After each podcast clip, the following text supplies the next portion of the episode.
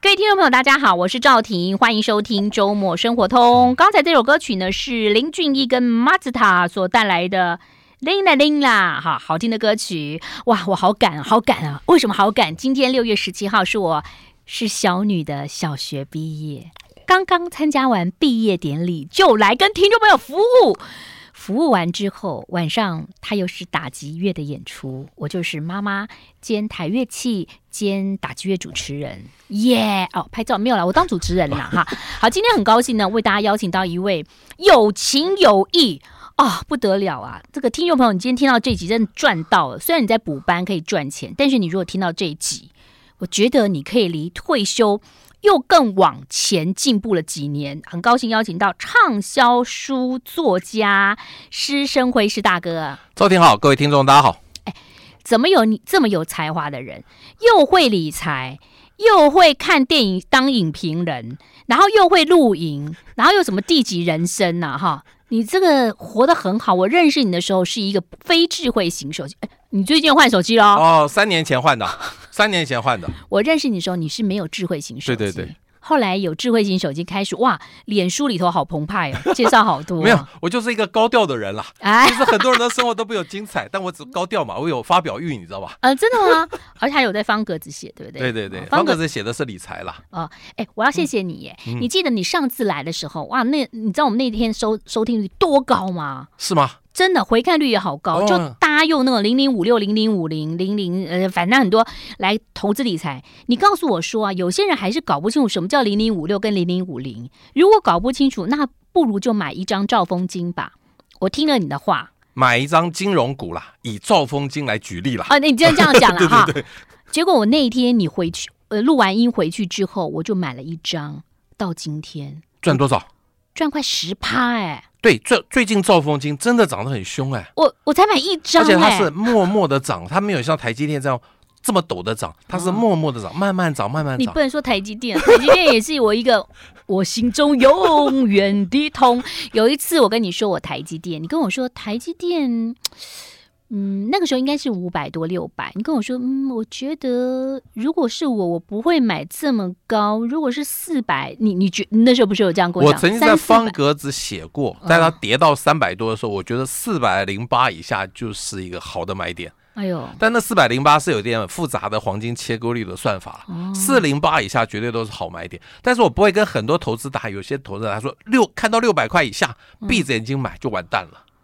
我觉得就闭着眼睛买，哎，没有完蛋啦，就是等很多年了，然后就缩衣节食啦，没有问题啦。对，那台积电红海好多了，红海也就是等了很多年，然后突然发动，所以我们其实都要谢谢黄仁勋，对不对？啊，是啊，是啊，黄仁勋一来不得了，要 run don't walk，哦，台积电要 run don't walk，但是我们的那个。那个什么零零五零零零，我就 walk don't run don't run，对 对对，不必跑你就买得到嘛，对不对？我现在想请教你啊，人家什么看山不是山嘛，哈，有人说一万七千点、一万八千点，我们不看点数，但零零五零零五六还是跟点数有一点点联动哈。当然，那现在怎么办啊？听众朋友啊，现在现在听到我是小资，我终于开户了，一看哦，是大哥跟我讲随便买。白痴买法，什么什么笨蛋，什么什么买法？你讲的什么？叫无脑理财。哦，无脑理财不是笨蛋了，那是经过有脑的分析之后决定用无脑的方法。现在怎么无脑？其实很多人都是一路看着指数涨上去，对呀、啊，到了一万七就问我说还可不可以买？嗯，这个时候一万七啊，我真的觉得相相对高嘞，嗯，因为今年已经涨三千点嘞，对呀，从一万四涨到一万七，但你知道一万四到一万七，有些股根本没在涨，对对对，所以为什么买零零五零零零五？至少大盘涨的时候，它也一定会涨。哦。但很多人就想打败大盘，结果反而大盘涨，它没有涨，嗯，尤其像有些金控股啊，今年是比较弱一些些，对，有些都没，甚至是怎么样，就没有发股息的金控股就更弱。我们就不提哪一只了啊！最近还有一些那个，但他还是有送一个杯子，杯子啦。买股票不是为了纪念品啦。对了，我知道，我现在认同啦。上一次那个故宫的碗摔破，现在就是那个摔不破嘛。但但是金控股也有一个什么阿姨还不错啦，今年送了一个哦。我真的不知道，哎，哦，我觉得就是大家觉得一个合理的价格就该买了。我不是说一万四千点是合理的价格，我常常说，你如果用纯股的观念去想这个事情的话，哎，我举一个例好了，零零五六去年被其他的投资达人骂到翻，你知道吗？对，说很确实，零零五六去年赔的比零零八七八多。零零五六真的一直卡在那个地方，二十几块都上二十九、二八、二，就是这个地方都上不。那个时候都上去。年除夕之后来到二十三块多，哎，你想如果用两块钱的股息来算的话，是超过九趴，你为什么不买啊？就假狼告稿嘛，哎，要等到二十块，因为很多投资达人说二十块才可以买，二十三就要等到二十，对，然后呢，二十就等到十八，永远不会买。对对，就是这样子啊。那你刚刚讲这已经高了嘛？现在那定期定额要不要都没有问题，可以停要停扣吗？当然不要停扣，继续继续扣。但是我觉得下来的时候不是停扣哦，嗯，要加扣。我最近。我的一个连友啊，嗯、粉丝啊，跟我说，他去年十月份啊，嗯、终于说服了他的妈妈，嗯、把定存全部解约。大家可以去上我的粉丝专页，叫“乐活分享人生”，嗯、就看那篇贴文。嗯、他说他妈妈用二十三点九块买，哎，零零五六，对，因为去年最低跌到二十三点二八了，二十三块九，他把定存全部解约，买了两百四十张，你知道？后来零零五六最近涨到三十二点多，他赚了三十五趴哎！哇你不要羡慕人家，比我那个只有一张的那个兆丰金还多哎！对，我跟你讲哦，二十三块多你不买，我觉得你就是贪贪得无厌了。你非要等到二十块吗？不是，那我们现在听到，可是二十三也不会来啦，不会来。现在我觉得就是用定期定额，你真的从来没有开始，嗯，就用定期定额，就算现在三十二没有关系啊。就开始定期定了。你知道有一个另外一个投资达人啊，他就跟大家讲，一直买，一直买，一直买，买到微笑曲线就换另外一只股。我不要换了，他就有很多很多的股哎。我跟你讲，这些投资达人整天那个都都要换股操作。他的访谈内容比较精彩多元嘛，嗯，师生会永远都讲那两只，很多主持人都不想找我了。师生会永远讲那两只，但师生会永远都可以在上节目，而且收听率飙高。到底发生什么事呢？待会儿我们再请师大哥跟我们聊聊。马上回来。I like 103, I like radio。你现在所收听的是周末生活通，我是赵婷。为什么要都要介绍我自己的名字呢？因为我常监听我节目。哎，我虽然我认识我的声音，我怕听众不朋友不知道我是谁。我是赵婷。刚刚呢，小朋友的毕业典礼赶过来做节目啊，师生辉大哥在我们的现场。师生会大哥只讲零零五零零零五六，但你还是讲一些银行股。你讲你都为什么不讲台塑、南亚呢？因为你看黄仁勋上次的演讲，也就是呃台塑集团有四位董事长都去了嘛，哈。好，嗯，我觉得。很多人不能说了，有些人啦，嗯，还是不懂什么叫零零五零零零五六，我就会劝他们直接去买金融股。我其实更缩小范围，就金控股。我觉得金控可能比纯纯那个特殊产业的金融股要好一些。有一些纯银行的啊，纯证券、纯期货、有有的纯保险，有一个有一有一个最近有几个金控一直还没起来，哎。那就不要买啊！那么多多多那么多家金控，你总挑一两只。那我觉得官股金控又比民间金控比较得我的喜好。喜好为什么呢？因为关谷金控发股息啊，比较大方。嗯嗯。民间金控为了要继续成长，嗯，所以他会保留一部分的股息要发展嘛。但关谷金控发股息比较大方，但是关谷金控相对保守，嗯，可能成长不能期待太高。所以民间的金控。它可能有机会爆发出来，这看个人的投资属性。我为什么不讲台塑四宝？嗯，因为贵嘛。对，金控股才二三十块，嗯，你会放心吗？嗯嗯。而且如果每年百分之五好了，假设像二十块的金控股，其实有有一些银行股不是金控股，它还在票面下，常常不要不要。我觉得金控还是相对分散风险。还是金控，我觉得纯的不那个风险太过集中。嗯嗯。所以你看看二十块钱。五趴的股息值利率就配一块嘛，嗯，二十年是不是就还本了？对，二十年之后，这个这个银行股、这个金控股会下市吗？几乎不可能了。对呀，所以那个时候它价值还存在啊。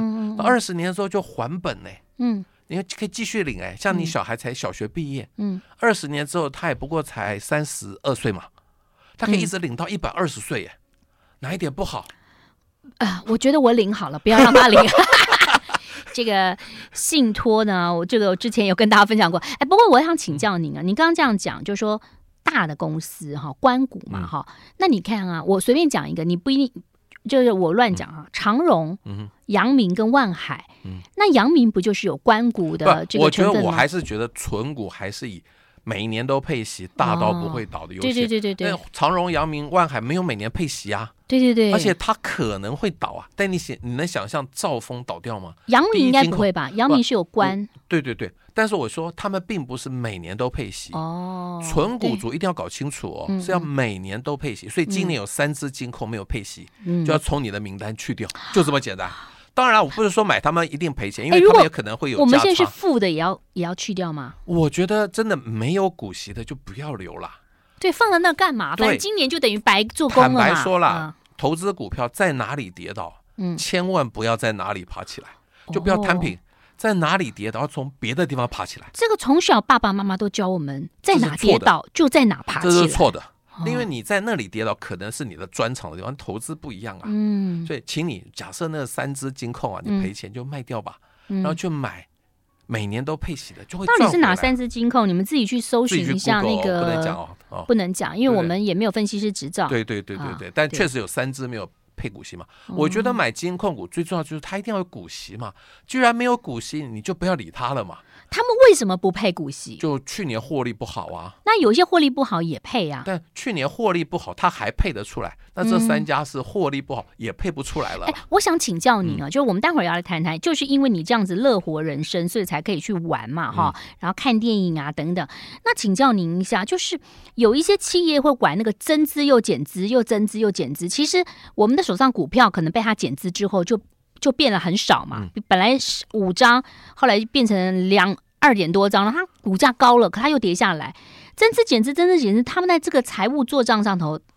对他们会好很多，对不对？对，减资的部分其实就是他亏损很多，他就把它打掉嘛。嗯、那大家是他的股东，就一起承受这个事情。嗯。那有些减资是因为账上的现金太多了。哦。那股本那么大，EPS 会比较小一点嘛。嗯，嗯。所以这种坦白说，我觉得减资的股票啊，嗯，最好不要碰。嗯。因为他有那么多钱，他也觉得用不到这些钱，表示他未来的成长性有问题、啊。他也不想再投资了。他不想投资。不像台积电有很多是提拨，他为什么鼓励不是太好？他就是把一些钱要未来继续发展，对对对。那我觉得增资是比较有机会的，因为增资的价格都比市价至少少个十趴左右嘛。对对对，我每抽到的话，嗯，是有机会赚钱。哎，我我是有收到一些什么去付一点钱，我就去付了啊。对对对，所以情愿如果说硬要我再选减资股跟增资股，我情愿选增资股。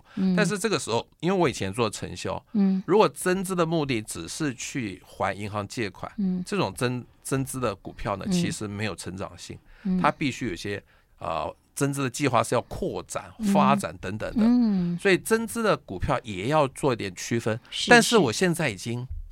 没有在职场了嘛？这些讯息都非常的少，所以干脆就不管增资减资了，就是买五零五六，永远不要管这个事。所以我跟你讲，我们就根本不要想。我虽然是想说，我想要知道这个讯息，可是如果说我真的是简单一点，就买个五零五六的话，其实也没什么。根本不要理他。但是零不仅五零五六，还有七三啊，九九多少八七八啦。我们休息一下，待会儿再讲怎么样来运用搭配，因为现在很多人就希望每个月都要领钱。为什么要每个月领呢？每三个月也可以呀、啊。休息一下，马上回来。I like 103, I like radio。我是赵婷，今天的周末生活通，希望大家可以赚钱，而且呢，怎么赚钱？就是安心赚钱。也就是说呢，其实它可以让你嗯。早一点退休，然后你手上有一点余钱呢，你每年大概就是五趴十趴固定的这样子做，然后可能等到十五年、二十年，你就会发现说，哎，你的本金就翻倍了哈。那今天很高兴为大家邀请到畅销书作家施生辉大哥。那施大哥呢，其实最近呢很厉害啦，反正我刚刚就跟他讲，他零零五零五六也可以写好多本书，然后呢，电影呢也有一张。全票靠走道，靠走道，然后呢，也是什么第三人生任我行哈，都超厉害的。那我现在要请教你啊，好多人好喜欢月月配呀，那大家就会分嘛，比如说呃，我举例啦，零零五六加上零零八七八啦，加上零零七一三七一三啦，可以每个月都配到了，这每个月都配到。那它它是三支，对不对？但最近不是又会推出一些什么月月配？那其实说实话。我是觉得啦，我啦，我个人觉得，我如果说是每一季配还不蛮好的哈，就是这每三个月配或每半年配，你不月月配，这有一个小小的成本的负担，就是你每次配息，那个银行要汇钱给你，要扣十块钱会费啊。哦，所以每个月扣等于一年你要扣十块的十二次，一百二十块。但这个有解套的方法。嗯，我讲零零五六好了。零零五六的保管银行是中国信托。嗯，如果你在中国信托账户，你就跟元大投信申请。嗯，以后的那个股息，请你拨到我中国信托的账户，就不要。十块十块钱会费，等于四次就省了四十块。但是你如果没有中国信托户头，也不要那么麻烦了啦。不要去开户了，四十块麻烦，四十块就四十块嘛。如果你赚个四万，我觉得四十块还还好啦。对，其实四十块大家不要那么计。但是你如果手上正好有中国信托，你就可以这么做。当然这个是举例，如果你是别的 ETF，你可以去查它的保管银行是哪一家。只要你的汇款进来的账号就是那家保管银行，你就可以省这个会费。但是我我也同意你，我也不喜欢。月月配耶，对不对？对，因为这个其实就是你假设一年配一块二，月月配就是零点一嘛。嗯，当然这个还有一个好处啦，因为每次配息啊不会超过两万，除非你是大户。哦，两万的话要克那二代建保费。对，其实我一直觉得存股领息，缴税报国，这是我的理念。嗯，就给他克嘛，鉴宝多辛苦啊，给他克嘛。嗯，很多投资人他还在赔钱嘞。嗯，你是赚钱还被克鉴宝费，还被克税。你要觉得很光荣，你对对这个国家还有贡献呢。有些人就是不想要扣这个健保费，所以他在除除息前先卖掉，然后呢卖掉就买不回来了。没错。然后大家就会说啊，我早知道给他扣健保费就好了，不过几百块 我买不回来。现在这样讲，零零五六以前是年配嘛，是，所以除息可能要除两块钱。嗯，如果季配除以四，一次只除五毛钱。嗯，所以很容易填息，大家不要再用那么。很厉害的方法，什么除夕前卖掉，除夕后买。很多人因为税负比较高，比如说你的所得税率二十趴、三十趴，甚至三十趴以上了，你那个课税真的很很重啊。因为两块钱课三十趴，你其实只拿到一块四。所以很多人因为税负的考量，除夕前卖掉，除夕后买回。但是大家又拼命在等更低价，这个又是贪心。像零零五六去年大家被大家看衰嘛，没有想到它三十二个交易日照样填息了。哇，前一年还十二个营交易日，所以你真的如果要这么做的话，嗯嗯，你就除夕的当天呐，嗯，立刻买回来了啦，对，因为你已经省了税了嘛，是，是，对不对？不要假狼告告，我觉得。那我觉得有什么意义呢？你除除夕前卖掉，然后除夕当天买回来，那你根本就没赚到那个席啊。就但是不用课税啊。假设三十二块除息五毛，第二天会除息那天变三十一块半嘛？你就三，你就马马上买三十一块半，你赚到五毛，但是不用课税。但你不见得买得到三十一块半，它开盘可能三十一块七，你只能赚到三毛。对，你到底是要去缴税，因为你赚五毛，课三十趴，你可以拿到三块半、三毛半。嗯，那你现在三十一块七买了，可能你还赚的少嘞。不过还好，因为我我也没有几百张啦，我就是几十几十张，所以。可能还好，太每一个人哦太聪明了，我觉得根本不要想这些事情。你要知道，你去缴税啊，嗯你是有赚钱的哦。很多投资人还赔钱嘞，对不对？有时候太聪明了，像我妈妈就是后来才发现，她有一些股票二十几年没领，累累累，从股子股孙就是就变比较多一点点哈。那可是你看啊，这就是一个投资的复利的。恐怖的地方啊，对，当他也可能下市啊，对他也没领啊，他所以他没有滚进去啊，对，它是没有滚进去，对啊，对啊，所以这个我觉得不算是复利，只是说有一笔意外之财吧。那现在现在太多这种东西，ETF 啊，他们会不会倒啊？比如说什么平准金啊什么的，跟平准金无关，ETF 会倒哦，嗯，就是说如果你的资产规模掉到一亿以下会倒哦，嗯，那零零五零现在是三千亿。三千亿，零零五六是两千亿，你觉得这两个字会倒吗？不会。但是有很多 ETF 啊，成交量慢慢缩小之后，资产规模会下来。因为每一只 ETF 啊上市的时候，它一定要打败零零五零跟零零五六，不然没有人要买它。嗯。但是或许它回撤的数字确实在用以前来看是打败五零五六的。嗯。但是之后如果没有的话，它成交量会下来。所以我觉得买 ETF 绝对不可以买成交量太低的。嗯。资产规模如果掉到一以下。会下市哦，是那那种衍生性的，嗯，掉到两块钱以下，就是就是怎么样，呃，百分之赔掉百分之九十也是会下市哦。但是 ETF 的下市跟股票的下市至少有点好处，它还可以领回来，它还有净值可以分配，不像股票一下市就是变零对，ETF，但是你何必去买一个会下市的 ETF 给自己造麻烦呢？嗯、那零零八七八大概有也快将近两千亿，这些大概都不会下市的了。羡慕零零八七还有零零七一三，零零七三零零什么九九七一三是几百亿了。什么哦，哦，不管了，我也没研究。反正一哦，我也没研究。那你怎么都没有代言呢？我不代言啊。哦、为什么我只讲五零五六？嗯，因为我买过。如果他找我代言新的 ETF，请问我有没有买过？没有啊。嗯、所以这些代言人，我认为他是一个介绍人，所以你他只是拿投信公司的资料介绍给大家。嗯、那所以如果说现在零零五零跟五零五要叫你代言，你还需要代言吗？大家都知道。所以施大哥就可以轻轻松松的来玩了，而且代言金融商品也是很危险的，嗯、因为牵涉那个短期间说不定是赔钱的。像以前有一个什么越南 ETF，一一上市是跌很重的，哦，我就不相信大家了解越南股市，只是因为有人推推荐他。其实我真的不能希望大家不要认为那是推荐，他只是介绍嘛，他也没买过啊，对不对？所以我觉得金融商品的代言非常的危险，跟那个营养食品是一样。我觉得营养食品的代言至少那个明星吃过吧，对对。但是你说这些 ETF 这些人买过吗？没上市怎么可能买过？是是，所以我觉得你对于新上市的 ETF，、嗯、你要看它的介绍的内容，而不是把它当做是一种推荐，那很危险。要看介绍内容，而且过去绩效不等于未来绩效，而且它过去也没绩效啊。对，投资前请详阅公开说明书。好，休息一下，马上回来。谁看公开说明书？不会有人看。I like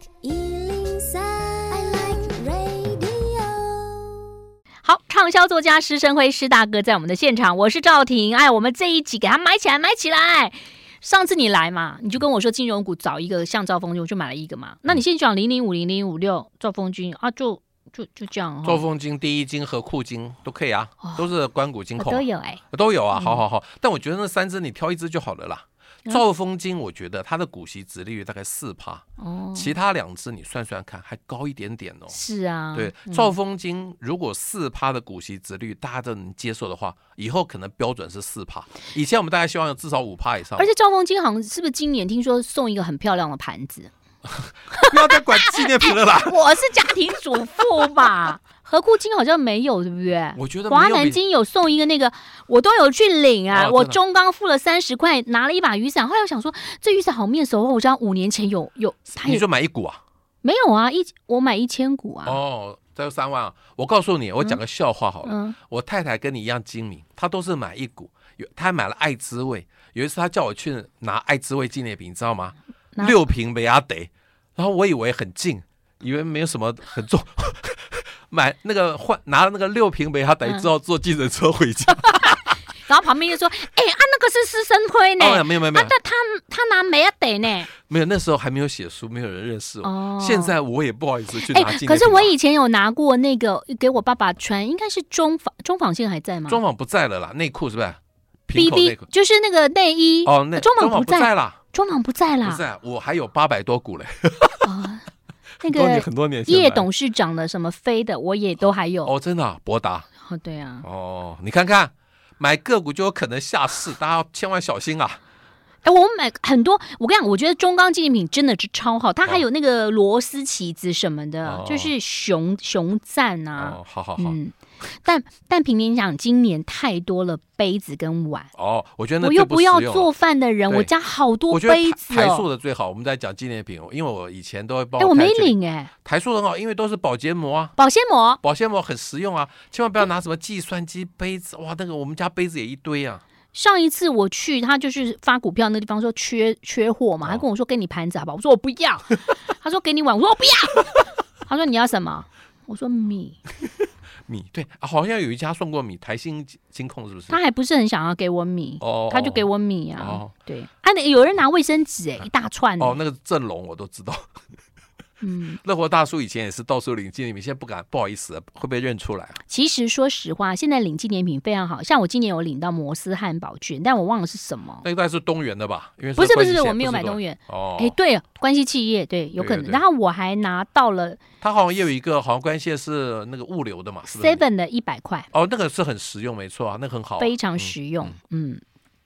但有时候拿到也不见得那个股票会涨啊。回到你个啊，零零五零零零五六，现在买不下手。零零五零零零五六没有纪念品，大家千万不要以为买不下手了啦。但我们就零股买。那你说下来的时候就可以定期不定额，所谓的下来是多少？不，我觉得这样，这样几趴算是？我觉得这样，我们就五六来讲好了。现在三十二左右的话，你开始定期定额，嗯，三十块还是一样。我觉得到了二十八。开始就要增加，二十六再增加，二十四再增加，每两块钱一次吧。等于说你原来扣五千块钱，嗯，到了二十八的时候，你可以扣扣一万，嗯，到了二十六的时候，可不可以扣一万五？嗯，越跌要越扣的多，嗯，那不要停扣。很多人是下跌的时候，因为。恐慌、害怕，想要停扣，其实绝对不可以停扣。嗯，零零五零、零零五六，一个三千，一个两千，不可能下市。你能够想象三千亿、两千亿，然后，嗯，然后那五十家公司，你觉得可能同一天倒闭吗？不会，因为他们有换公司了嘛。不是，不管啦。嗯嗯，五十家绝对不会同一天倒闭的。嗯，他们最近会，他们也调整，会调整嘛。调整所以这两只几乎是不可能下市的嘛。你真的听不懂没关系，那就买金控。那我可不可以买黄仁勋概念股？到底什么是黄仁勋概念股？大家都说黄仁勋概念股 AI 嘛，但是我觉得那个充满了想象空间。哦。你如果这个真的要 run don't work，如果黄仁勋来的那一天你就跳进去买，嗯，你就会赚。但是那个时候大家台积电还在一直观望。对，对，至少台积电绝对是 AI 概念股，所以也就是说，你碰到这种 story 的那个有故事题材的股票，嗯、一定要马上行动，千万不要去等它。嗯，你只要 run 的话，立刻跳进去买，你赚了多少钱？你观望几天，它涨上去，其实你套牢机会很大，因为这是充满想象空间的。一旦想象空间没有了，就下来了。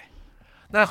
我觉得至少台积电你追高还没有关系。嗯，你如果是一种什么股本很小的，只有五亿，可是台积电你上次讲四百，现在也六块六，嗯，那就定期定额也可以啊。哦，一百股。对，那刚刚我们在那个开始的时候，赵婷说他每次一卖股票就会涨，有些股票一卖我就涨。对，那我就教各位，如果你只有一张没有关系，你真的觉得你就是那种人啊，每一次一卖掉就会涨的话。一张就是一千股嘛，嗯，这时候你就卖五十股嘛，我牺牲五十股，哎，牺牲五十股，然后你另外九百五十股会涨，那第二天你看它涨，你希望它继续涨，就再再卖五十股啊，那九百股会涨，对不对？真的，我今天这个对你来说非常价值连城。我跟你讲，你今天对我来讲价值连城有两件事情，一件事情就是有三个金融股没有配股利的，我就把它。换掉，因为从哪里跌倒，不要从这边爬起来，去别的地方爬起来。好，你滚过去，多尔滚，滚到别的地方再爬起来。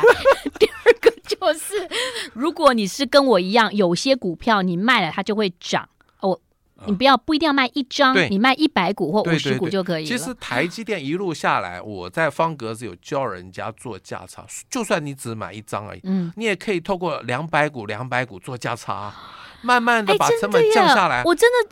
啊，我你这大户以为我就是没有，我是死脑筋啊，我就是听懂了没有？各位听懂了耶！但是不要卖一两股啦，因为一股还是要那个手续费啊，好歹卖个五十股吧，或一百股嘛。哎，那我再讲讲，既然有这么这么厉害，对不对？所以你才能够出去玩嘛。待会我们来讲讲，你最最近当我在玩什么？好，好不好？马上回来。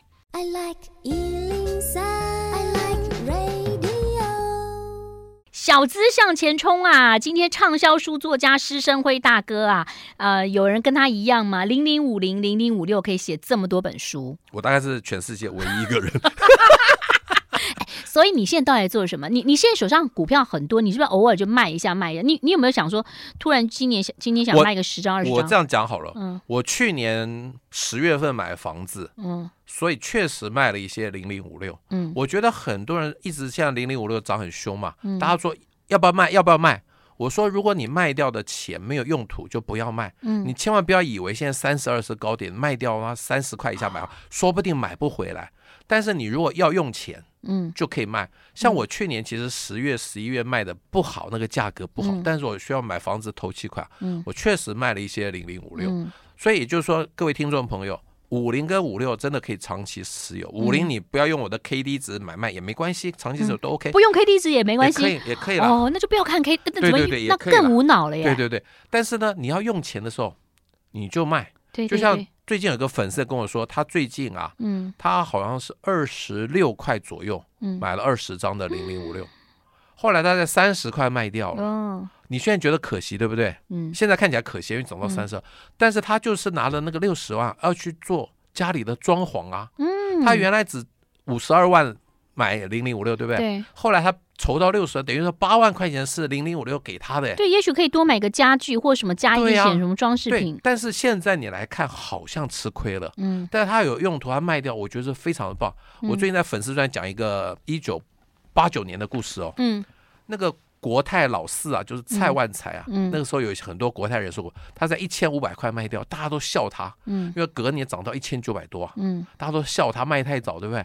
但是不要忘记，他拿一千五百块。自行去创业了富邦产险，富邦人寿，嗯、现在富邦做的比国泰还大，嗯，对不对？你不能笑人家，他那个时候就是筹了这些钱，自己要去创业。他是老四嘛，嗯、你知道老四分到的财产一般不是太好嘛，嗯，嗯，他就是有一些股票，但他就把它卖掉。所以我觉得投资股票就是你想买什么东西，想花在哪里，当那个赚到的钱，你就把那个钱卖掉。对，尤其我在最近的粉丝团当中看到说，谢谢零零五零跟零零五六，我跟我女儿跟全家出去玩喽。对呀、啊，哦，这就是他拿到了一个鼓励，没错，哦、就出去玩了。不不太认为说你真的要做什么复利效果啦，每年都把赚的钱滚进去，嗯、去年就赔二十趴哎。哦，哦，对不对？对，拿出来用掉才是开心的事情啊。是，人生就是这样。而且你如果说，假设你赚有赚了三百万，嗯。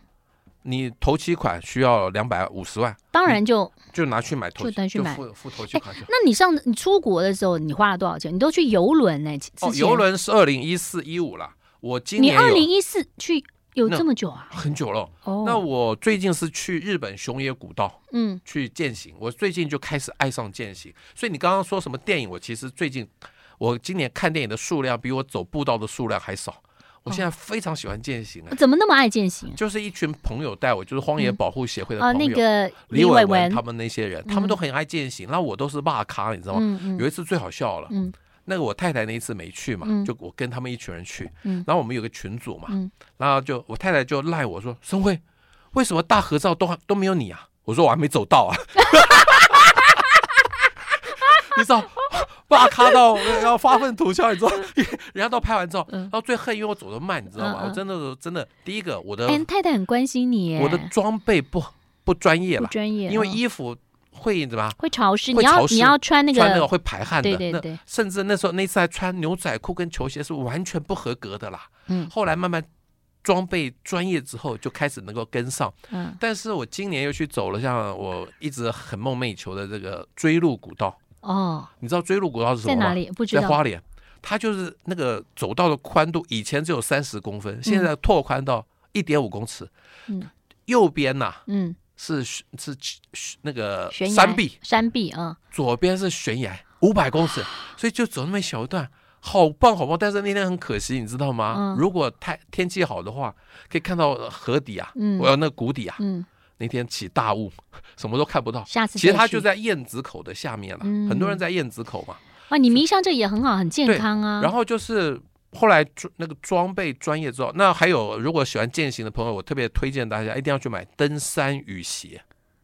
下头有有钢钉的吗？不，登山雨鞋非常的棒，啊、它可以防水，哦、然后它又怎么样？你里头一定要那个穿厚袜子，再加上护踝、嗯。平常不能穿。平常不要，那还是重一点嘛。嗯嗯、爬山那个最好，那个是最厉害，而且几百块钱就买得到，哦、比登山鞋还好。因为你把脚完全包覆之后啊，嗯嗯、你不会在里头拐到。嗯，你说穿球鞋会拐到，那还有登山杖也很重要。登山杖绝对不可以拿雨伞以为是登山杖，那非常危险。现在登山杖是不是像很多老人啊？我看在社区也可以啊，他们都是拿拿两个在练走路，那个就是登山杖，对对对对，没错。哦、而且那个登山杖是那个要比较什么？轻不是那种。那种每十公分卡一次的，你要有稍微的弹性，可以微调的。哦，因为尤其是我们这种人啊，老了，嗯、下山哦，嗯，上山很累，因为心累，因为很喘嘛。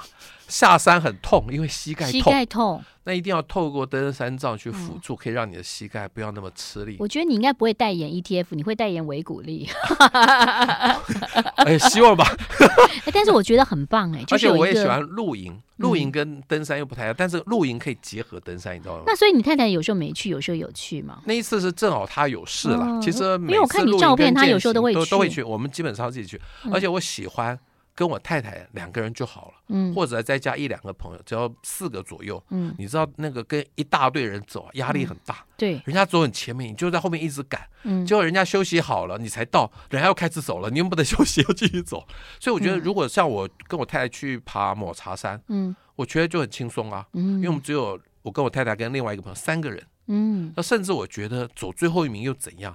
其实你才可以看得到风景啊！你不要以为什么很多健脚啊厉害的人啊，比如说那个呃最近走翠峰湖环山步道，有的人两个人两个钟头就走完，我跟我太太走三个钟头又怎样呢？也没有关系啊，可以慢慢欣赏啊，对啊，对啊，我觉得真的如果大队人马一去爬山啊，其实是压力很大的。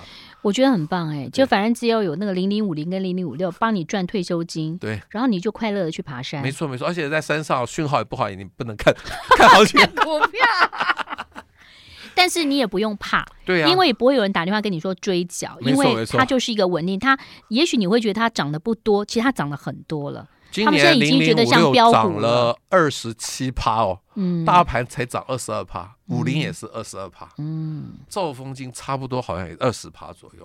所以啊，有时候这个投资要找一个自己轻松的来做，而且最重要要像施大哥一样看得开，呃，在这个第三人生当中去寻找自己的兴趣。再次谢谢师生会大哥，谢谢，谢谢，拜拜。拜拜。